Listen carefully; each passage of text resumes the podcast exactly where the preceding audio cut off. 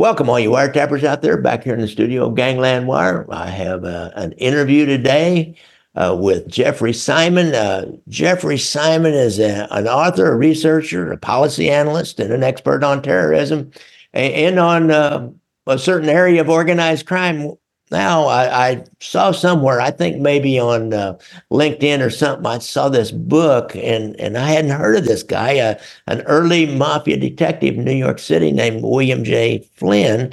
And uh, Jeffrey had done a book on him. And, and, like our Kansas City mob, he wasn't a detective, he was, but he was a, a mob investigating patrolman. And then Joe Ramo and I, uh, Joe Ramo, then Joe Petrosino I had done shows on them, but I had not heard of William J. Flynn. So I, I wanted to get him on and learn about Mr. Flynn, an early mafia detective, because, you know, I'm, I'm a later day mafia detective. And now I find out about the roots of, of my chosen profession over the years. So, Jeffrey, I really appreciate you coming on the show. Welcome. Thank you for having me. It's a pleasure. All right. So, so, Jeffrey, tell us a little more about yourself. I was looking, you got a ton of books in there, several more about terrorism, and in this book, and, and you've been a researcher and an analyst for the RAND Corporation on terrorism. And, and I think that's interesting as heck. So, tell us a little more about yourself. And, guys, by the way, I'll have a link to Jeffrey's Amazon site to see all of his books in the show notes. So, go ahead, Jeffrey. Uh, sure. I had actually gone to undergraduate school at UC Berkeley in the late 1960s, and I majored in history there. And then I went for graduate school in political science. So my career kind of started looking at international conflict, political violence, and then I had worked at the RAND Corporation for a number of years where the main specialty was on terrorism. But as I continued to write about terrorism, I also kind of ventured into interesting biographies of people that might be involved in either having been terrorists or in combating terrorists. So, one book I wrote was about a terrorist group. And this book, when you write a book, you try to figure out a couple of things. One, has it been done before? Because if it's done before, what are you going to really say? Or are you going to say it differently? And so it spends a lot of, I spend a lot of time searching for a good topic that'd be an interesting topic. And from one of my books, I had a little section, excuse me, on William J. Flynn but I didn't really know about his life. And then I was shocked to learn one, nobody's written a biography about him. And then he had such a fascinating career beyond what I had known in terms of some of the combating of a terrorist group.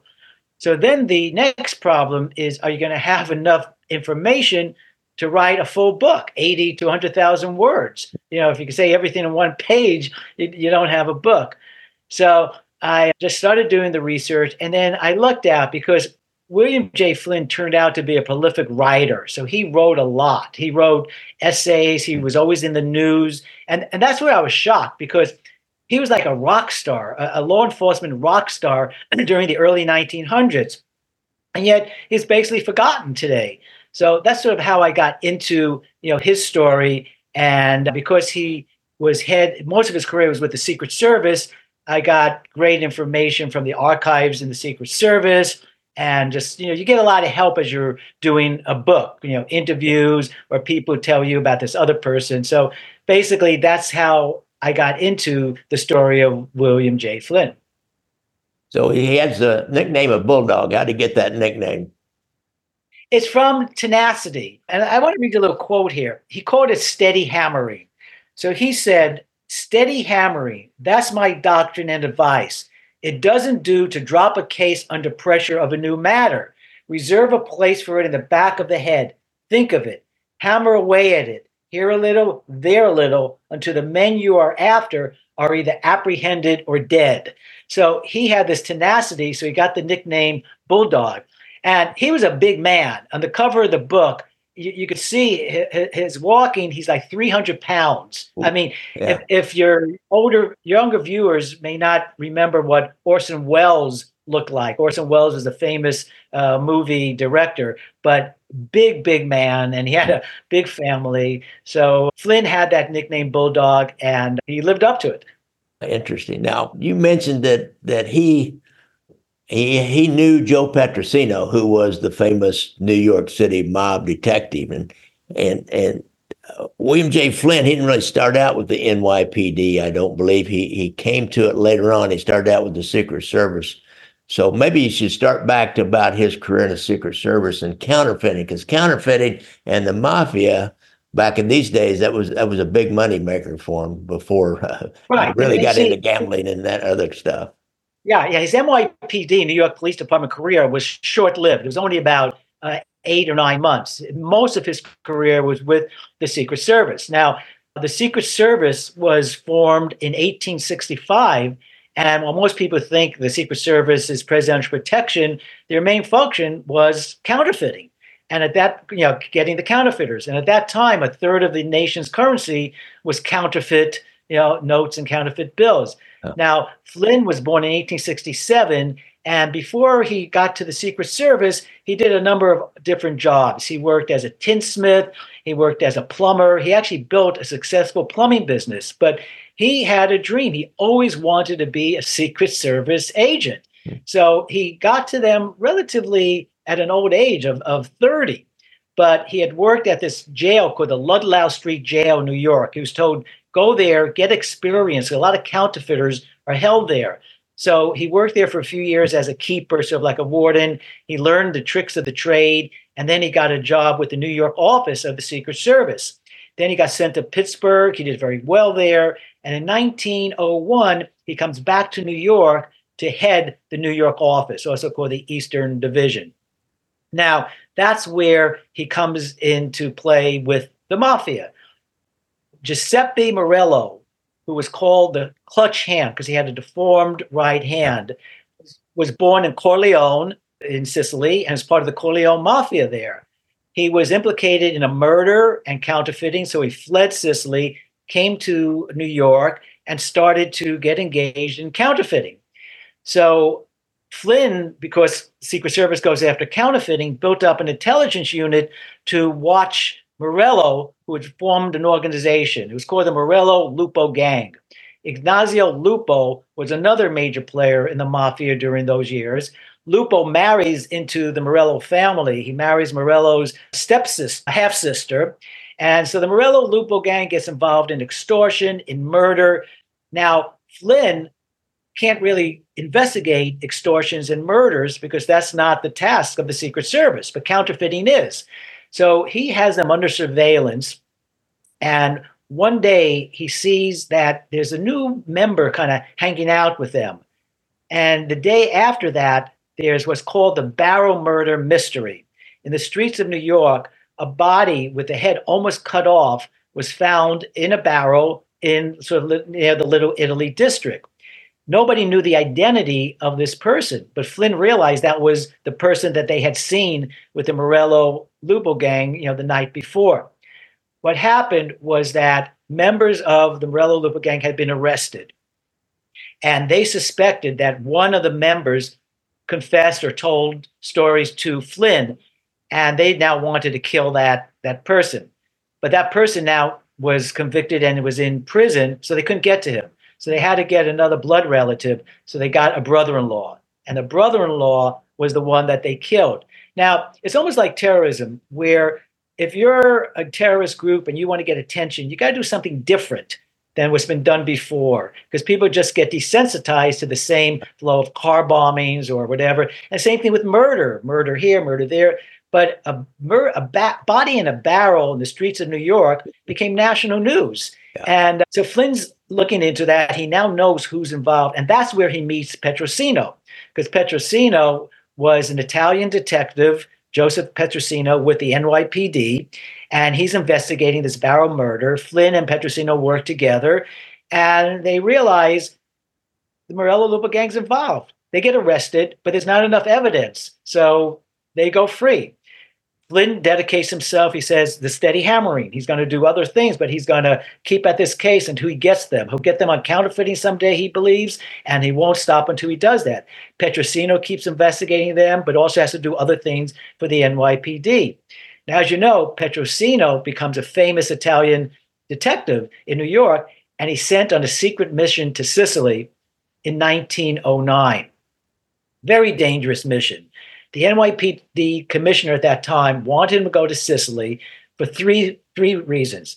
One, get information on all Italian criminals, all criminals who had served time in Italy who came to the US, because they could then be deported if they'd only been in the US for less than three years. So that was one way to get rid of mafia members who were in New York.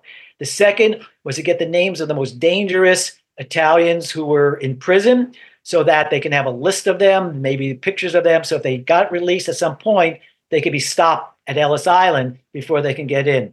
And the third task was to create a sort of an, an intelligence unit in Italy where you can get informants who would help, you know, with the NYPD. But Petrosino is killed a few weeks into his journey there. The NYPD commissioner at that time, I believe his name may have been Bingham, I'm not sure, but he inadvertently kind of released information to the press. Yeah, I don't know where Joe Petrosino is right now. For all I know, maybe he's in Europe. But it turns out that the Morello Lupo gang, they had, you know, associates in Sicily. They also found out Petrosino, through their intelligence, was going over there, and they had one of their associates kill Petrosino. And he's the only NYPD officer to this date to die overseas. Hmm. So it was huge news. He comes back, a hero you know funeral in New York, and Flynn now is even more dedicated to getting these guys, and this becomes another part of the story. Wow, it's a it's a heck of a story, and, and that that whole Joe Petrosino. I've seen those images. There were you know like thousands and thousands of people there to greet the boat that brought his body back. He was uh, oh uh, totally. And, and, and, yeah, there was a story about Petrosino, whether it was true or not. He, he was really tough. And yeah. he goes into Lupo, in addition to being, you know, with the mafia and counterfeiting, had a grocery business going.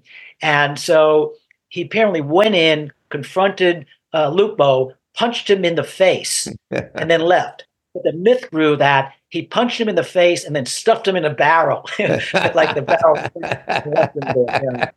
and and, and so also one of the things, and you are aware of it, that the mafia was doing in those days was called the black hand letters. Yeah. They would send letters to wealthy Italian businessmen saying pay or die. And in the letter would be this black hand, and sometimes there'd be a, um, a knife or a dagger, you know, in the hand. And those who didn't pay were either murdered or their children were kidnapped. One case was a uh, stable owner who refused to pay so they poisoned two of his prize horses. And so, you know, Flynn again couldn't go after them for the murders and extortion, but he could for the counterfeiting. So shortly after Petrosino's murder, and in fact, Lupo, when he heard word that Petrosino was killed, says to his other, you know, members, it was successful. Petrosino is dead. So, you know, there was no no question that they were, you know, involved. Now, in the summer of 9, they the Lupo Morello gang gets engaged in another round of counterfeiting. You know, it goes in in rounds. You know, they print up the money, then they lay low for a while, and they give it to what they call the pushers and the shovers who are going to pass it along. So Flynn gets word of new counterfeit $2 bills and $5 Canadian bills that are being passed around on the East Coast. And through his intelligence, he finds out it's in a plant in upstate New York. He raised a plant but they're gone. The equipment is gone. But Flynn decides, okay, enough, enough. I'm going to take a chance. Let's round them all up. Every time they've been arrested, they got out because nobody would tell on them, and there was no, eh, you know, not enough evidence. But he says, let's see what happens this time. And he lucked out because one of the members that he arrested was called Antonio Comito. Now, Antonio Comito has sort of been forced into working for the Morello Lupo gang. They tricked him into thinking it was a legitimate job. And then he's printing up the counterfeit money, and they say, You leave, we're going to kill you. So he really didn't want part of this, but he had no choice. So he's arrested, and Flynn says, You know, we'll give you immunity if you talk against them. You know, they may try to kill you, but we'll protect you. So Comito says, Yes, I'm really angry with them. So that's the good news for Flynn. Okay. He has somebody now who's finally ready to spill the beans on the Morello Lupo gang. Nobody before was. The bad news was the Monica, what what Comito was known as. It wasn't, you know, Comito the killer, Comito the evil one. It was Comito because he was timid. He was a meek guy, and his oh, nickname was the sheep. So now Flynn's saying, "Oh my God, we're going to put this guy on the stand. He's going to crumble under, you know, because Morello Lupo will be in there. They'll give him death signs. They'll do all this kind of stuff." Yeah. But Comito came through like a lion. He was perfect. He had great memory, and there were other witnesses who also testified. So the judge in the case, the jury convicted them, and the judge sentenced Morello to 25 years in prison and Lupo 30 for counterfeiting. Uh, that was unheard of. You don't get that long a sentence. Yeah, so it really was the judge knew they were involved in murders and extortion, so he's going to give it. Now, here's what's really interesting. So these tough mafia killers, Morello, Lupo, when they're given their sentence, Morello goes into convulsions, he faints, he cries, he has to be carried out of the courtroom, and Lupo just starts crying throughout the whole sentence. And it was a tremendous victory for Flynn. So this is like 1910 now. So William J. Flynn of the Secret Service, national headlines, brought down, it was almost like considered the first mafia family yeah. in New York. Yeah, and, and it uh, was too, yeah. Yeah, it was, and uh, it, was, it was just a major boom, you know, for his career. And, and all because of Comito the sheep brought him down, uh, brought down Lupo the wolf. absolutely, absolutely. Without Comito, the same thing would have happened. They, there wouldn't have been anybody testifying, and, and they would have gone, you know, free again. Interesting. So they served their prison sentences. Like Lupo uh, Morello gets uh, pardoned, I think, in 1920. He starts working with another mafia group and he's eventually assassinated himself in 1930. Lupo is in and out of prison, and then he has a he goes back in prison because he's involved again in illegal activities, and he dies uh, in 1945 or 1946, something like that. And he died basically, you know, almost of it was an illness. He was only 45, but yeah. he led a long, you know, violent life, hard so, um, life. Um, so the uh, mafia was a yeah, major part of Flynn's story. Yeah, it is. And then the other part is this the German terrorists, and they were planting bombs. It's hard for me to fathom. The German saboteurs prior to World War One were, were planting bombs, sending out package bombs in the United States. But, but yeah, that no, that's only the second part of Flynn had like three major periods. Oh, the yeah. mafia by itself yeah. would have been enough of his career to have made him famous. He always in the news. He then has a brief period with the NYPD. He sort of wants to change. He becomes a deputy commissioner.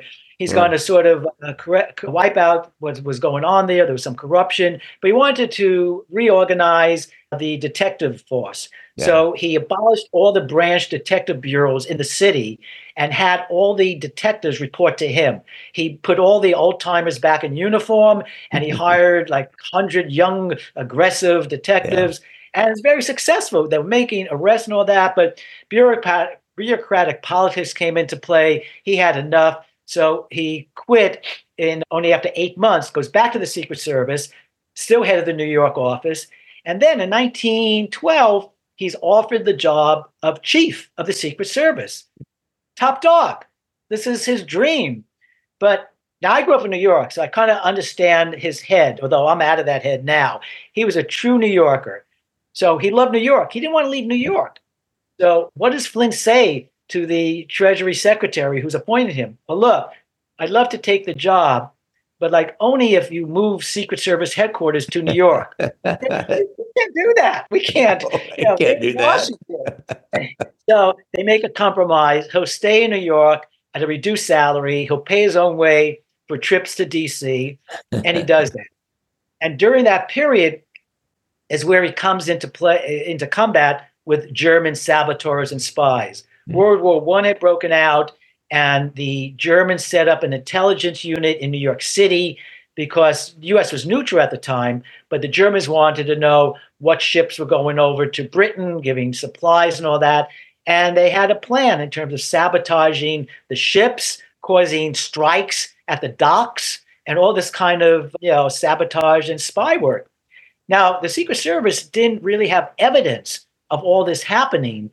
And President Wilson was frustrated. He said, Look, I want to get the goods on the Germans. This was after the Lusitania um, torpedoed by the uh, Germans. I think it was, it was 1915. So Wilson goes to the Treasury Secretary, says, "Get the Secret Service on this. I know their job is really going to counterfeiting, but they're you know the best intelligence units we have. Put them on the Germans." So Flynn forms an 11 man counter espionage unit, puts his best man in charge, Frank Burke. They're tailing the Germans all over New York. And one day, Burke gets a call from one of his men saying, You know, one of the guys we have under surveillance, he's an American, German American, but he's a propagandist for the Germans. And he's gone into this building, and we want to see who comes out with him. If he comes out with anybody, what's he up to? So Burke runs over to his man. They hide as they watch two people come out of the this building. One of them is the guy they know about, and the other is this well-dressed man with a briefcase. And they figure, God, that guy must be important. Let's follow both of them as they go up into this elevated train. They took a train in New York, the L train. So they're following them. One gets off, the propagandist they know about, and Flynn's and Burke's comrade follows him off. But now Burke stays on the train, just looking at this well dressed man with a briefcase. The train stops at 50th Street. The well dressed man panics. He was reading a, uh, a book and sees the door is about to close. It stop, stop, that's my stop. And he runs out, leaving his briefcase there. So hmm. Burke takes the briefcase, runs out, and this lady sitting next to to that diplomat it turns out it was a diplomat says you left your briefcase here so he tries to get back in he can't get in and now burke has a briefcase on the platform he doesn't want the German whose name is Dr. Heinrich Albert to see him. So Burke runs down to the street. Albert then runs down the street himself and sees Burke and starts giving him chase. So Burke, so we have a Secret Service agent with a briefcase running the streets of New York, a German agent, he was, a, he was a, the commercial attaché for the German embassy, running after him you got my briefcase. You got my briefcase. so Burke figures, what am I going to do? He doesn't want a, a, diplomatic incident there. So he jumps onto the streetcar and he tells the conductor, You see that crazy man waving his hands? He caused a commotion on the train. Don't stop the streetcar. Keep going. Keep going. He calls Flynn from a, a store. Flynn drives over, meets Burke. They quickly look at the briefcase. Now it's in German, but they could see from notes and things like that these are important, important documents. So they go to the Treasury Secretary and they get, you know, German interpreters. They look at it, they read it. Turns out it was a $27 million budget to fund all the sabotage and propaganda. And, and the Secret Service has a newspaper publish this to give awareness to the country about what's going on. And so Flynn eventually gets credited, you know, for you know, bringing to light what the Germans were up to. You know, a number of them get expelled. So this is like number two of his career. So, and he made a movie of it. He was very media savvy. He called it The Eagle's Eye, and he was. They got stars to play in it, a silent movie. And really? he's even more famous now. The guy who exposed the Germans. yeah. And yeah, then he leaves the Secret Service, and his next job is appointed director of the Bureau of Investigation. That was a forerunner of the FBI, and that's where the plant, uh, the package bombs come in ah, play. I'll be darned. So that was a Bureau of Investigations operation there for the the package bombs. Now, those were well, those really German saboteurs. Were those extortionists that planted those bombs?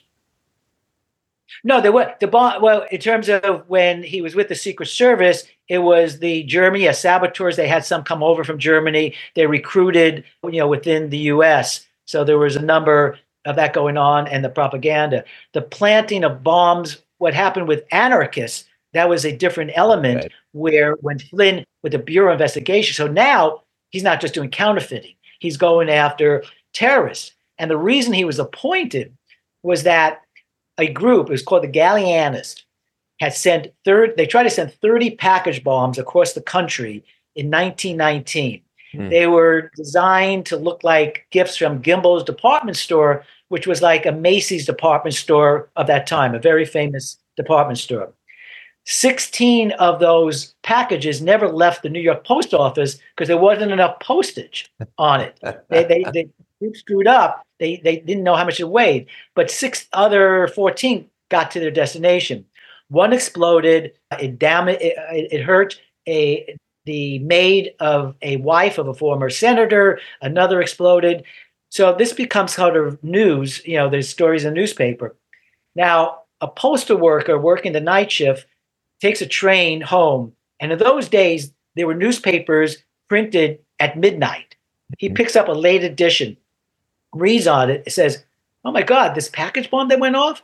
That looks like the 16 packages that I put into the basement of the New York post office, but not enough postage. So he runs back as a train back downtown to the post office.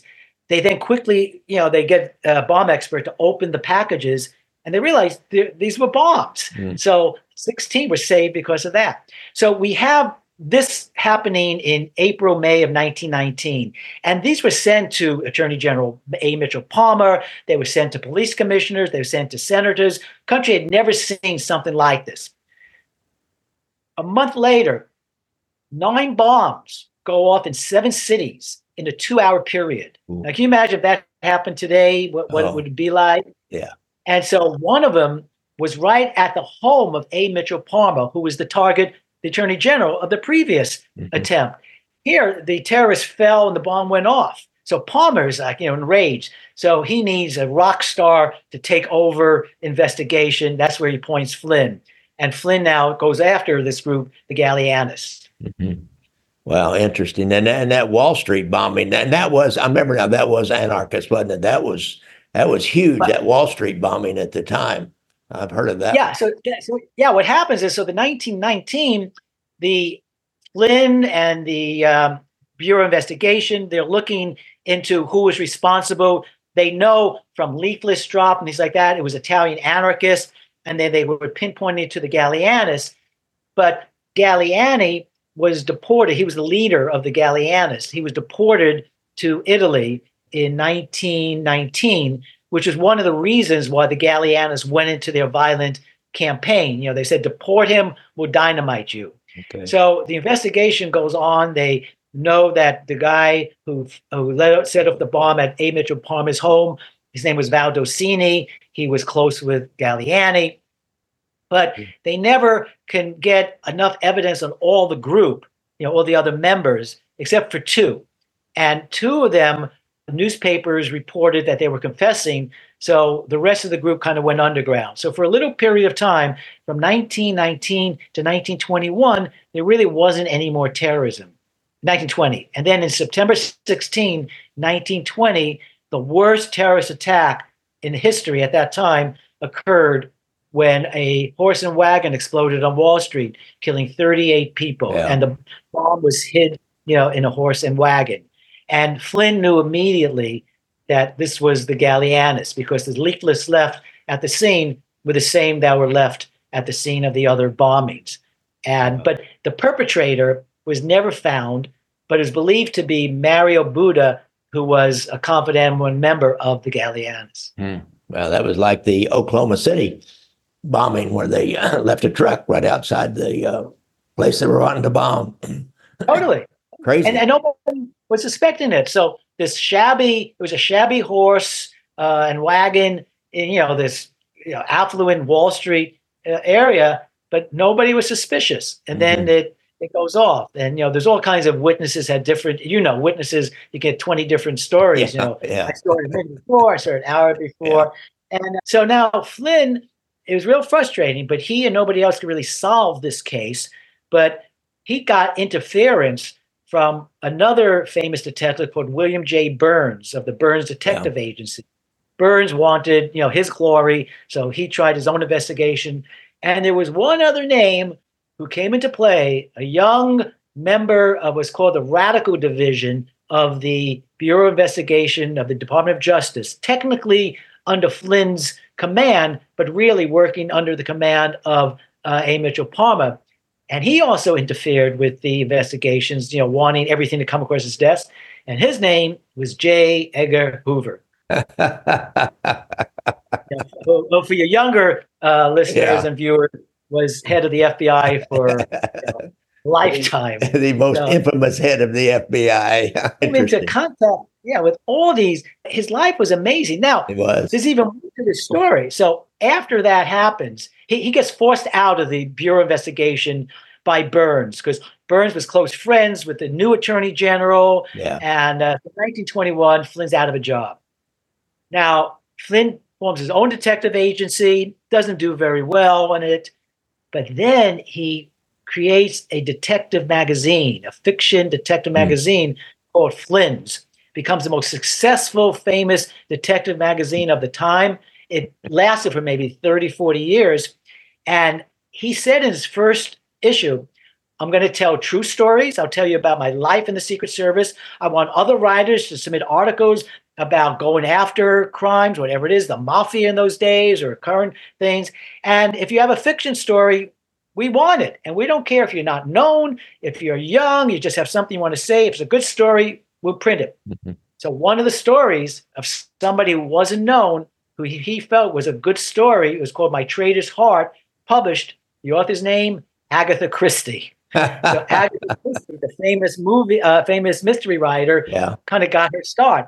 And her article she revised years later and called it "Witness for the Prosecution," which Oh, became really? a famous, a famous movie. Yeah. So, uh, darned.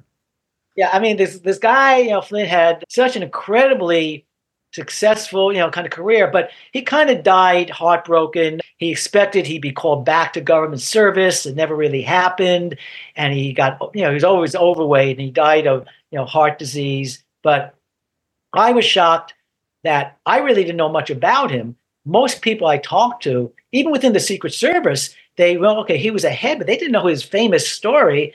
And so that's why I kind of say in the book he he's sort of the forgotten man in history, even though he did all of these incredible things. Really, I mean that it, that's incredible, Jeffrey. I see when when you got into this, you couldn't stop. Once you got into something like that, you could not stop. There's just one. Okay, okay, this is this chapter. Okay, this is the end. I'll kind of wrap up. The, no, no, he did this, and then that leads to the other. You know, and then you got the Petrosino side story, Yeah. and then there there are just other side stories that you know keep going with it. So fa- fascinating, man. And not only that, he almost started the true crime genre that's uh, so popular today.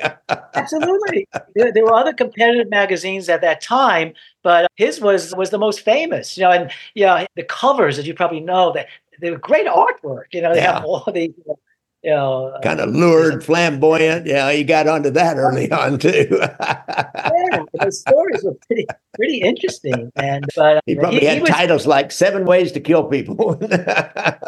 Well, absolutely, absolutely, and and this is trying to track down those issues. You know, I would go on Amazon and kind of buy one of the old issues to see Yeah. what it really felt like. But it was called pulp magazines for a reason. You get the magazine, Yeah. and you open it, it starts falling apart. Paper, you know, it was so well, you know, thin and whatever. But there's some good, good stories, and and he he rose, you know, from no, meager means, you know, and just you know, streets of New York to the highest levels of government, and you know, really uh, served the country well in many different capacities, he did. and It's- going after the mafia in those early days. Hey, that is Jeffrey. That is an amazing story, and I really appreciate you coming on, telling my guys about this, telling me about this story. I didn't, I didn't know it myself. It's just it, that is amazing. It's just it's unbelievable. All the different people. He was, he was kind of like the Forrest Gump of those times. He just touched on every major incident in law enforcement in the northeast part of the United States and throughout the world. Really, by the end with the the terrorist thing.